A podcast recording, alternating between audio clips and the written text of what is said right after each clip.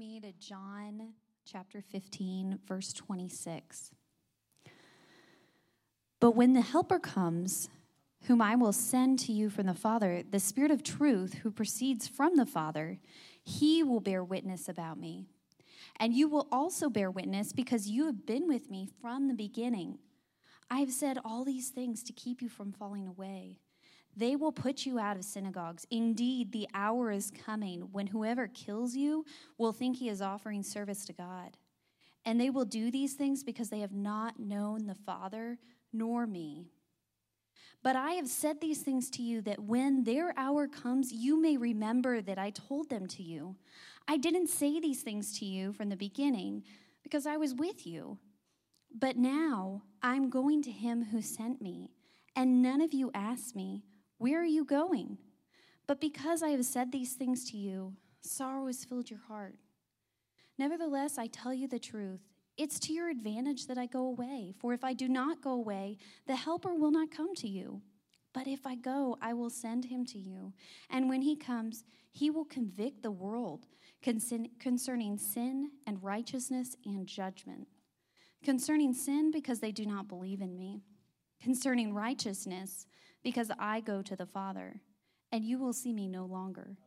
Concerning judgment, because the ruler of the world is judged. This is the very word of God.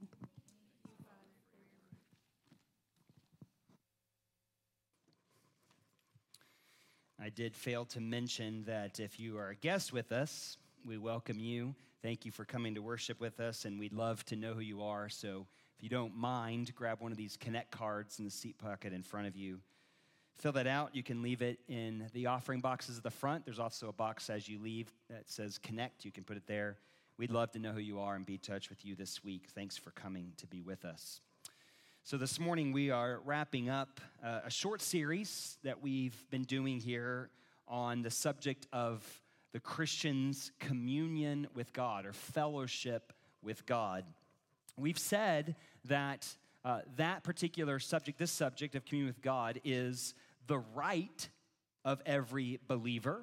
If you're a follower of Jesus, uh, you have access to God. You have the right to be in communion with Him because the essence of being a Christian is to be inseparable, united to the Lord Jesus Christ. And so, communion with God is the fruit that comes out of our union with Christ. It is your right as a Christian, your privilege to be in communion with God. We've also said that communion with God is critical to our gospel witness.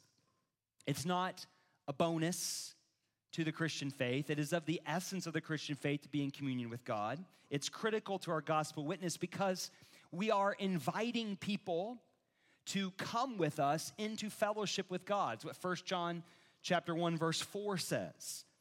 Into this joyful union and fellowship with the God who is there, with the one true God, the God who made heaven and earth. So, communion with God is your right as a Christian because you've been united to God through Jesus Christ. And it is essential to our gospel witness because we're inviting others to join us in this joyful communion with Him. But this morning, as we wrap up, I want to say that communion with God is about more than just having joy in our life. It's more fundamental than that. It's about purpose and meaning in life. Communion with God is all about answering the question why are we here? Why are we, as God's people, still on the earth? What is our task? What is our meaning? What is our purpose in our lives? This becomes clear, I think, most especially as we consider the way we have peculiar union or communion with God, the Holy Spirit. As we consider our communion with this third person of the Trinity, communion with the Holy Spirit, we turn to this passage before us, and actually John 14 through 16, these three chapters, because here Jesus speaks of our communion with God, the Holy Spirit, four times referring to the Holy Spirit with a, a particular and unusual uh, Greek word, parakletos. Do you want to say it? Yeah, yeah. You want to say it. Parakletos. There you go. Okay, now what does this mean? What, what does Jesus mean when he refers to the Holy Spirit with this particular Greek word? It, it means it means that Jesus is our, or the Holy Spirit is our helper. The Holy Spirit is our comforter. And the Holy Spirit is our advocate. We have communion with God, the Holy Spirit, as we know Him, first as our helper, secondly, as our comforter, and then thirdly, as our advocate. As God seeks to advance his kingdom agenda in his world, he sends his Holy Spirit to indwell us, to be with us, to be our helper, to be our comforter, and to be our advocate. So, first, the Holy Spirit is our helper as God advances his kingdom agenda and kingdom purpose through our lives. The four times that Jesus speaks about the Holy Spirit as our parakletos, the ESV translates it every time as our helper. It's a good translation, by the way, for the Greek word because it simply means one who is called to the aid or the help of another. The question is why do we need the help of the Holy Spirit? What is the task that we have that requires the Holy Spirit's help? A helper is needed if there is something that needs to be done that is either impossible to do by yourself or extremely difficult to do on one's own. If I come up to you after the service and say, hey, hey, can you help me? Your, resp- your response, the question you're likely to be wondering is, with what? Why do you need my help? What is it that you're trying to do? Our text before us this morning begins with an answer to that question. Here at the end of chapter 15, Jesus says that the Helper will bear witness about me. And you also, Jesus says, will bear witness. So the Holy Spirit is sent to help the disciples continue to, to bear witness to the Jesus reality, to the kingdom of God that Jesus said he had come to inaugurate. Even though Jesus himself will no longer be visibly present, the Holy Spirit comes to help the disciples keep Jesus and his movement, his agenda, very much present. The Holy Spirit would help the disciples make sure that in the days following his ascension to heaven, Jesus and his kingdom were not forgotten, ineffective, inconsequential. You'll remember perhaps when we turn to the book of Acts, the first chapter. At Jesus' ascension into heaven, Jesus again said to his disciples, You will receive power when the Holy Spirit comes upon you. And then what? What will they do?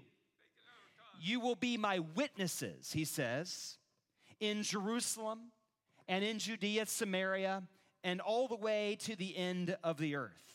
Now, if we read our Bibles in a different sort of way, we will miss what I think is the obvious point.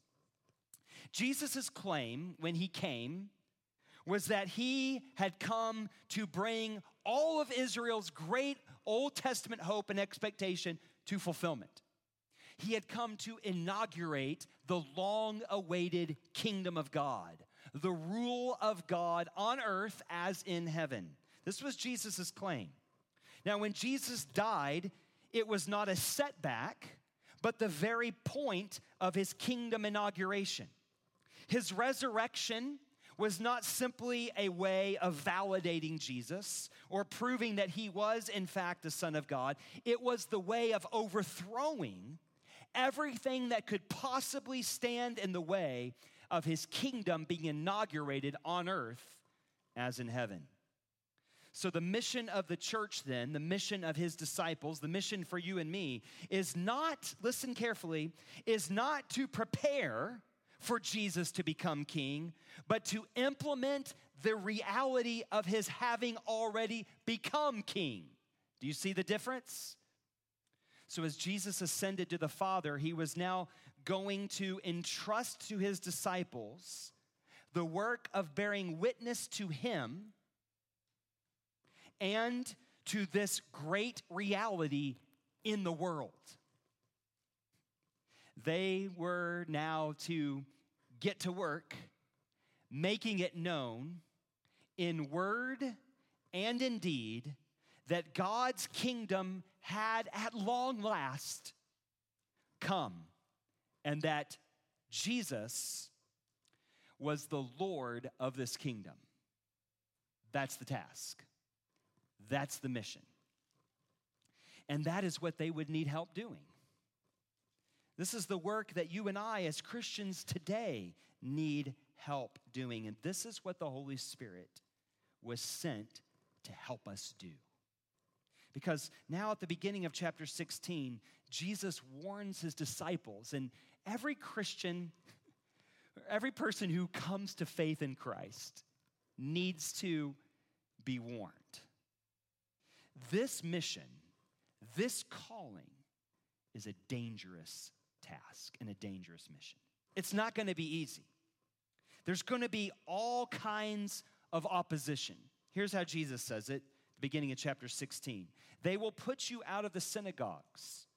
These Jewish Christians are going to be excommunicated from Israel.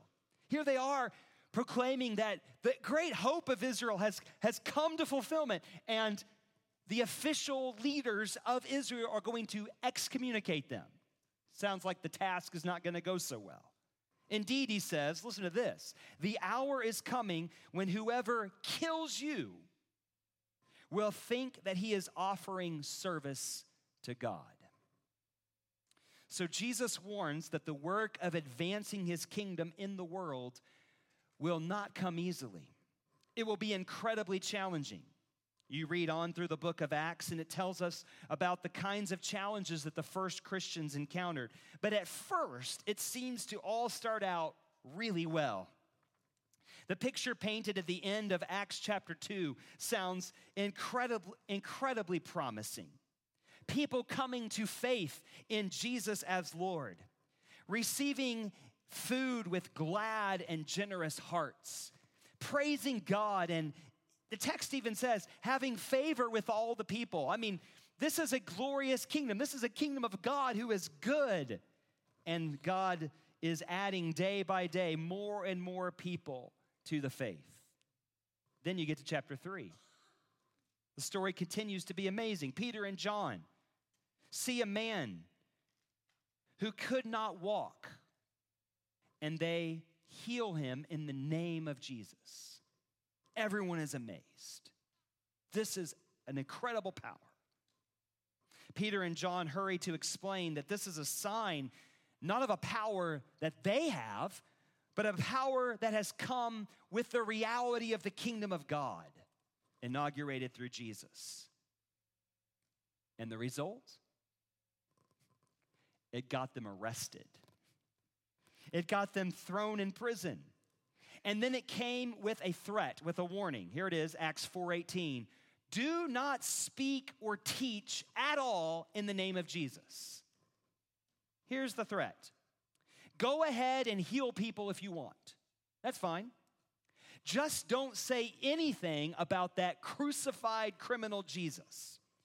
Go ahead and take credit for it yourself if you want. But don't attribute it to the power of that one crucified on Golgotha. Even to this day, the world will be just fine with you and I doing works of God's kingdom, but as soon as we open our mouths and start talking about Jesus, it's going to get you, get you into some trouble. We need the help of the Holy Spirit.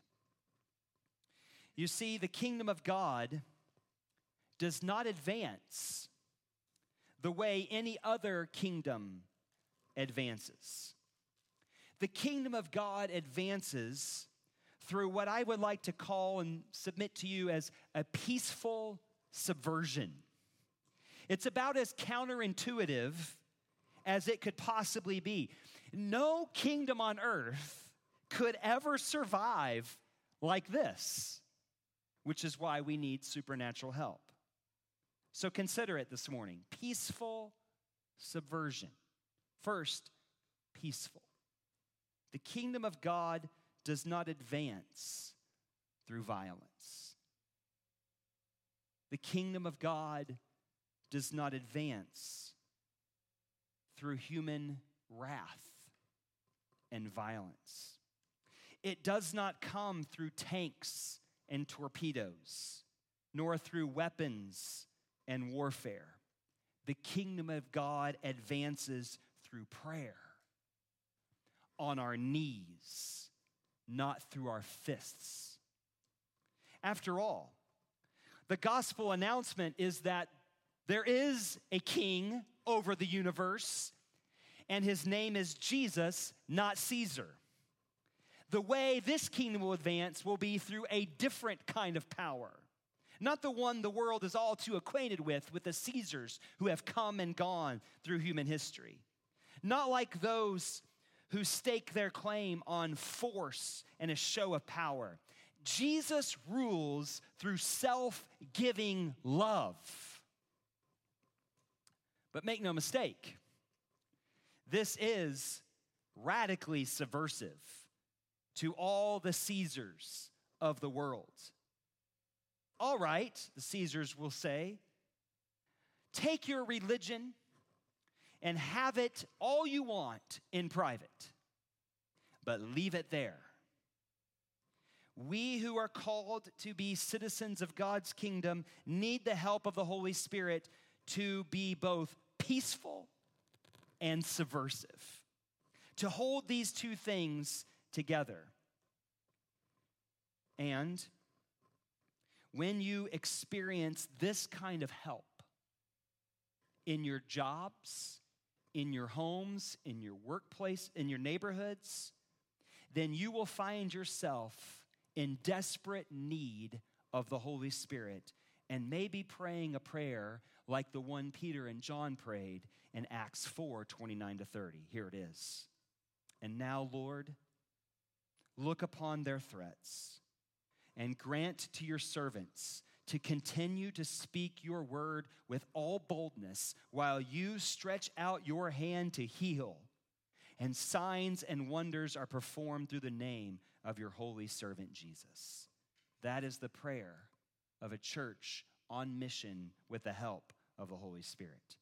Now, second, we experience communion with God, the Holy Spirit, when we experience Him not just in general as our helper, but some translations will translate the word parakletos as comforter. In fact, in John Owen's book that we've referenced a few times in this series, Communion with God, he says this is the peculiar way, comfort, in which we find communion with God, the Holy Spirit.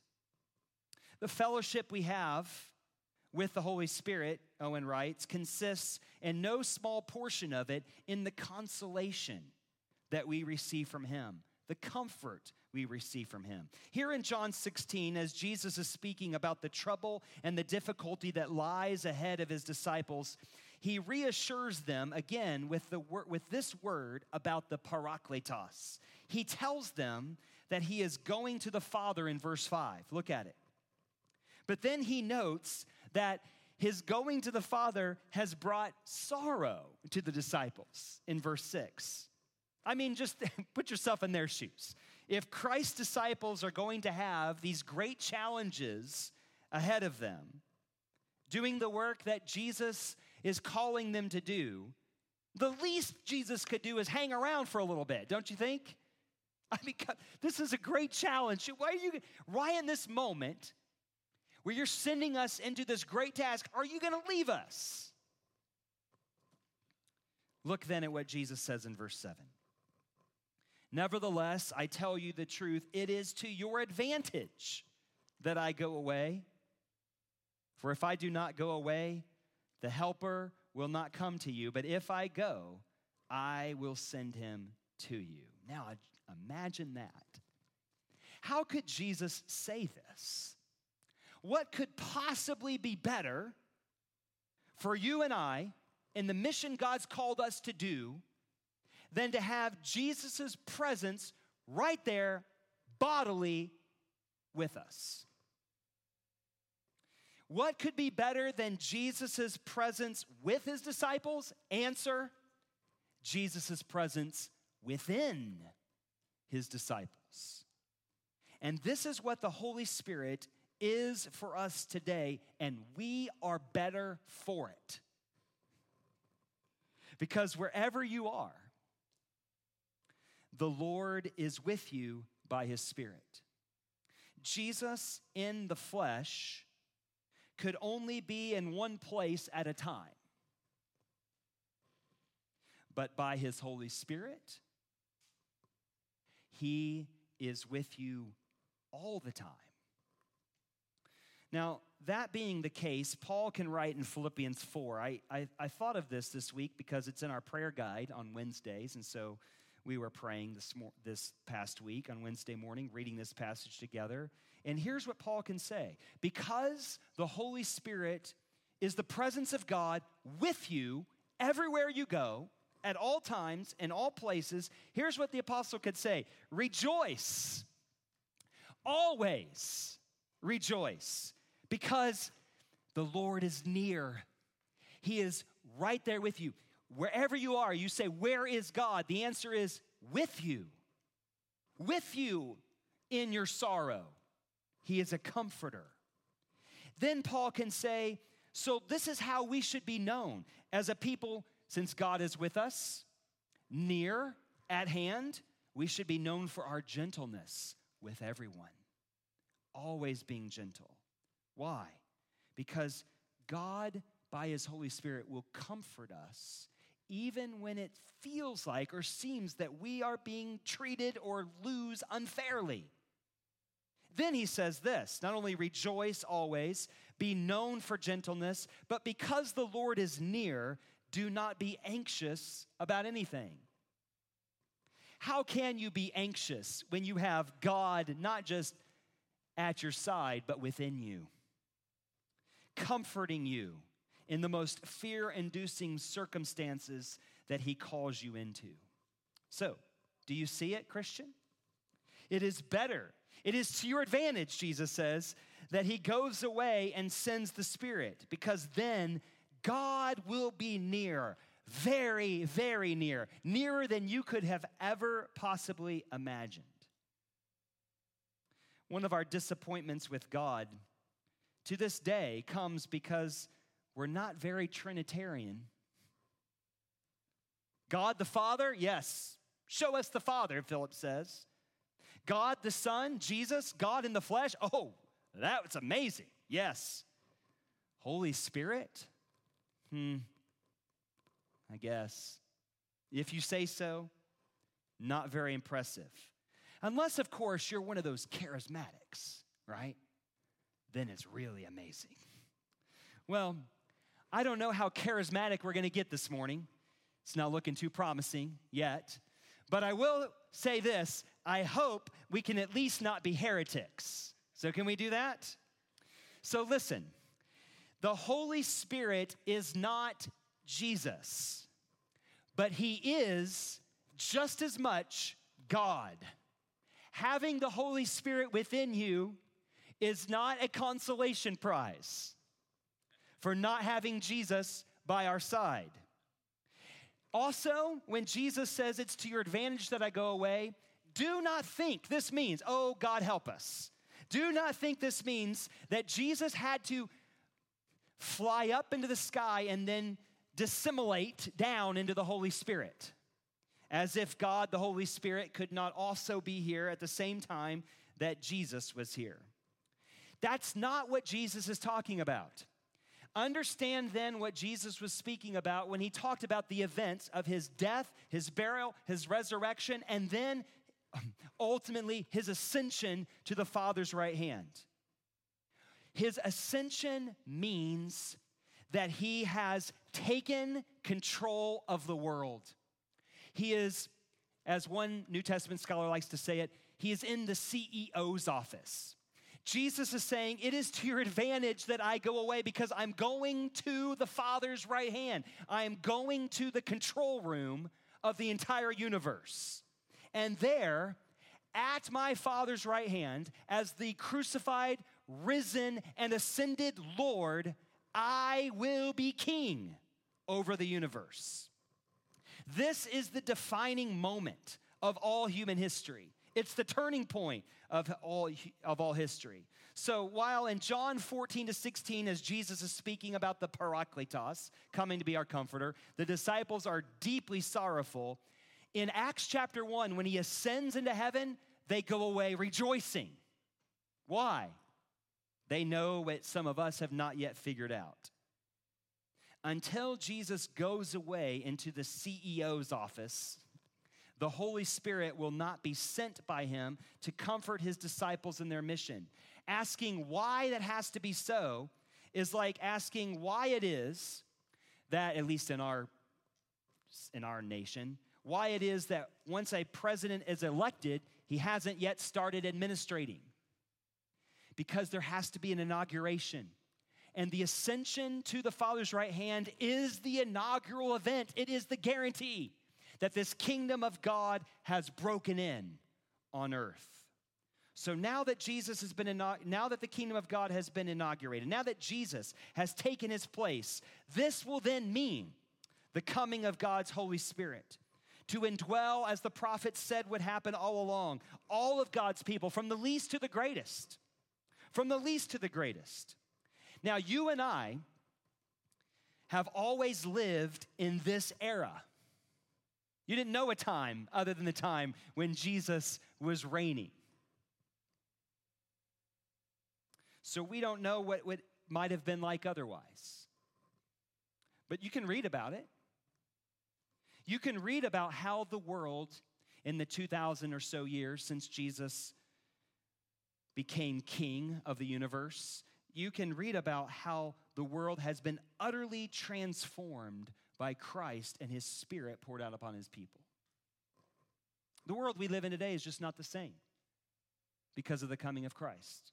To take one example, by the way, just finished reading recently a large book called Dominion, written by a historian who's not even a Christian, giving example after example of how the, the whole world has been totally transformed by the coming of Jesus and his peaceful, subver- subversive kingdom. Here's one example. In the Roman Empire in the first century, you got a child you don't want, it's what you do. Just throw them out on the street. The world we live in today, at least in civilized countries, we would never think about such a thing. And that whole mindset was shifted by the coming of Jesus and his spirit in his people. So God is at work by his spirit in his people. And yes, sometimes this means dramatic, miraculous things, charismatic, if you like. But often it is simply the Parakletos coming as a comforter. Romans chapter 8 speaks this way. The Spirit Himself intercedes for us with groanings too deep for words. Have you ever experienced that? You ever found yourself in a difficulty so overwhelming that you don't even know what to say to God? The Holy Spirit intercedes for us. And then when we get to the familiar verse in Romans 8, verse 28, the text does not mean that God makes everything turn out all right for us. Thank you, God. He makes everything turn out good. That's how you've probably heard it. But actually, the text is quite explicit. It means that in everything, God works with those who love him to obtain what is good. It's the same verb that's used at the very end of Mark's gospel, which says this about his disciples They went out and preached everywhere while the Lord worked with them and confirmed the message by accompanying signs. It's a strange reality of God's Holy Spirit at work within his people. It's the kind of thing that I still to this day am amazed at when I hear Christians who have gone through immense suffering say at the end of it all, you know, I don't think I would have traded it for anything. Because of the comfort of the Holy Spirit working with me to bring about good. The comfort of the Holy Spirit. Now, finally, we experience communion with God, the Holy, the Holy Spirit, when we experience Him not only as our just our helper, not only as our comforter, but as our advocate. Now, that's another way of translating the word parakletos. What does it mean? Well, it means a helper, it means our comforter, it, it means our advocate. And it stresses the fact that the Holy Spirit helps us by pushing forward sometimes in spite of ourselves, the success of the kingdom of God. You realize that to be a Christian, to be a part of God's kingdom work in his world today, you can't lose. Here's what it says that the coming of the Parakletos guarantees that God's kingdom is going to advance in spite of all obstacles in spite of the suffering. No matter what comes, there's nothing that can stand in his way. The Holy Spirit, John Owen writes, pleads the cause of Christ against the world. Yes, he's going to get his job done, he cannot fail. Success is guaranteed, so don't fear. Do not be anxious it will not utterly depend and ultimately depend on us. It will depend on God who will get it done by his Holy Spirit at work within his people. Here's how Jesus says it in our text. Look at it in verses 8 through 11. And when he comes, he will convict the world concerning sin and righteousness and judgment. Concerning sin, because they do not believe in me. Concerning righteousness, because I go to the Father and you will see me no longer concerning judgment because the ruler of this world is judged.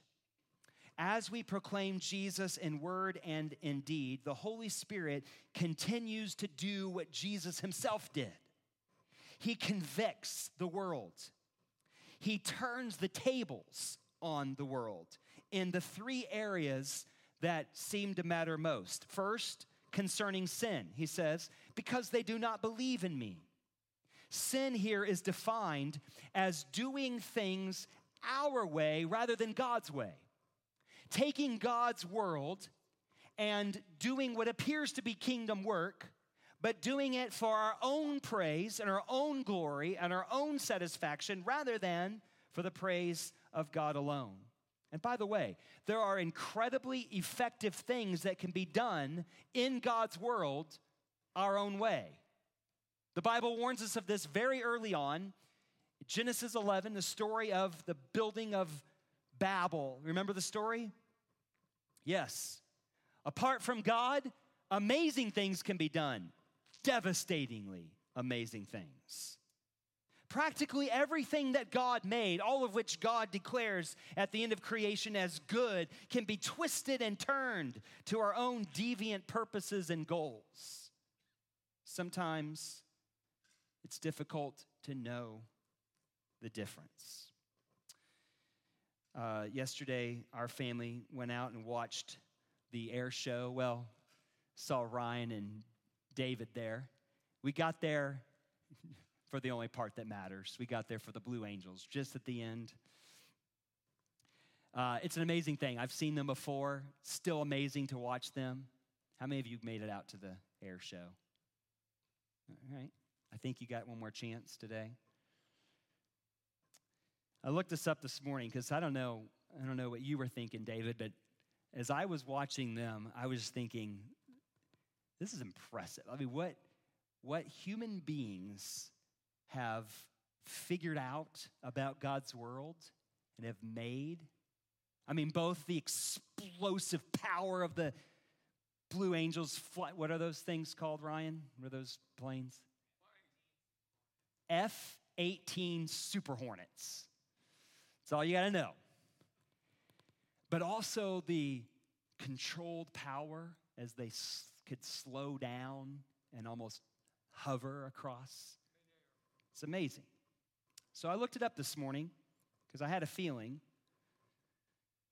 What were they doing?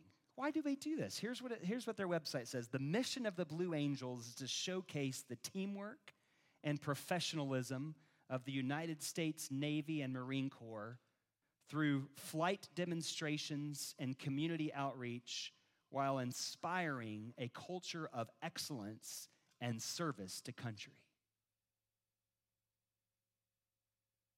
Sound good? Excellence and service. Wonderful. May God fill the world with more excellence and service. Those are Christian impulses, by the way. But never forget, behind it is the reality of war and the power of the United States military. Think the world's watching?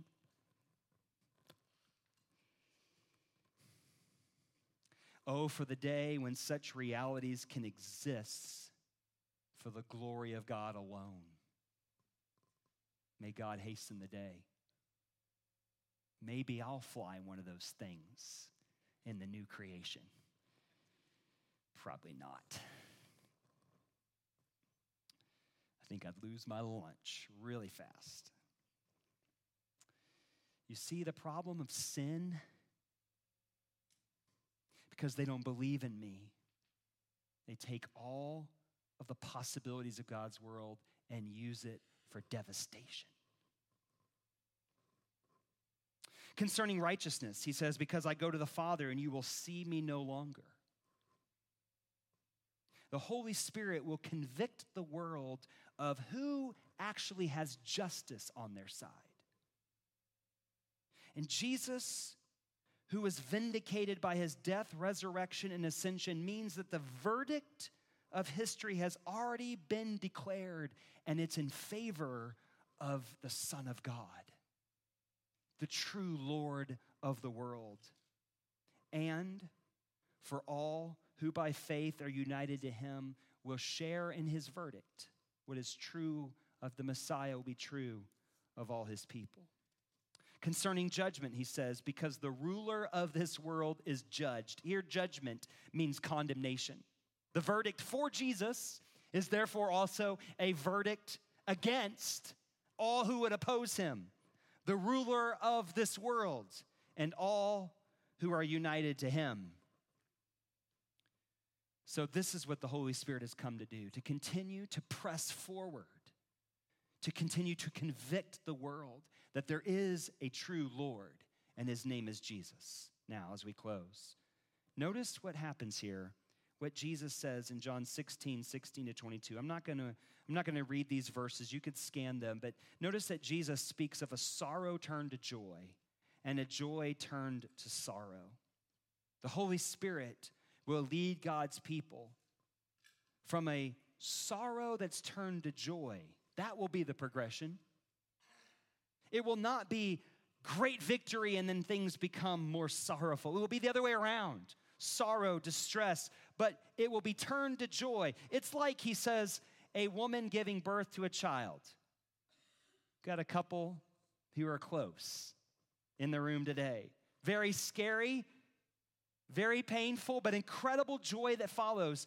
And Jesus is using this to put before us a picture, a reality of what is about to happen. Jesus is going away. It will be in this moment for his disciples some of the darkest, scariest moments in history. The one we thought was the Messiah is now dead. Guess we go back fishing. What else can we do? The one we thought had come to rule the world is crucified on Calvary's cross. But Jesus says, hang on a moment, because soon, very soon, there will be a birth. There will be a, a new world. there will be a, a new creation, a new beginning. This is the world that you and I inhabit today. The world that you and I live in, work in, and play in. It is God's world. And our task through communion with God's Holy Spirit on our knees in community day after day is to advance God's kingdom purposes. How will we do it? We don't always know what to do. We don't always know what the right response will be, but the power of the Holy Spirit will help us, will comfort us, and will advocate for us until the work is done. As the song says, Thank you, O my Father, for giving us your Son and leaving your Spirit until the work on earth is done. Let us pray. We thank you, O oh God, for the new world that you have brought about through Jesus. The work isn't done yet, for the Lord Jesus has not yet been revealed for every eye to see. But until that day comes, you've not left us as orphans. You are not far from us. No, no. You are near. The Lord is near. How near? The presence of the Holy Spirit indwelling every single one, from the least to the greatest of God's people. That's how near. So, in every place that your people go today, tomorrow, this week, this month, this year, God's Holy Spirit is at work, helping, comforting, advocating, pressing forward the kingdom agenda of Jesus Himself. And it is a mission that cannot fail. It cannot fail. Even if we suffer with Christ, we will be raised, glorified with Him God works together with those who love him to bring about good. This is the promise of God, substantiated by his Holy Spirit, indwelling everyone who believes in you. So now, oh God, would you give to your people faith to believe your great promise and in communion with your Holy Spirit to get to the task that you've called us to do. We ask in Jesus' name. Amen.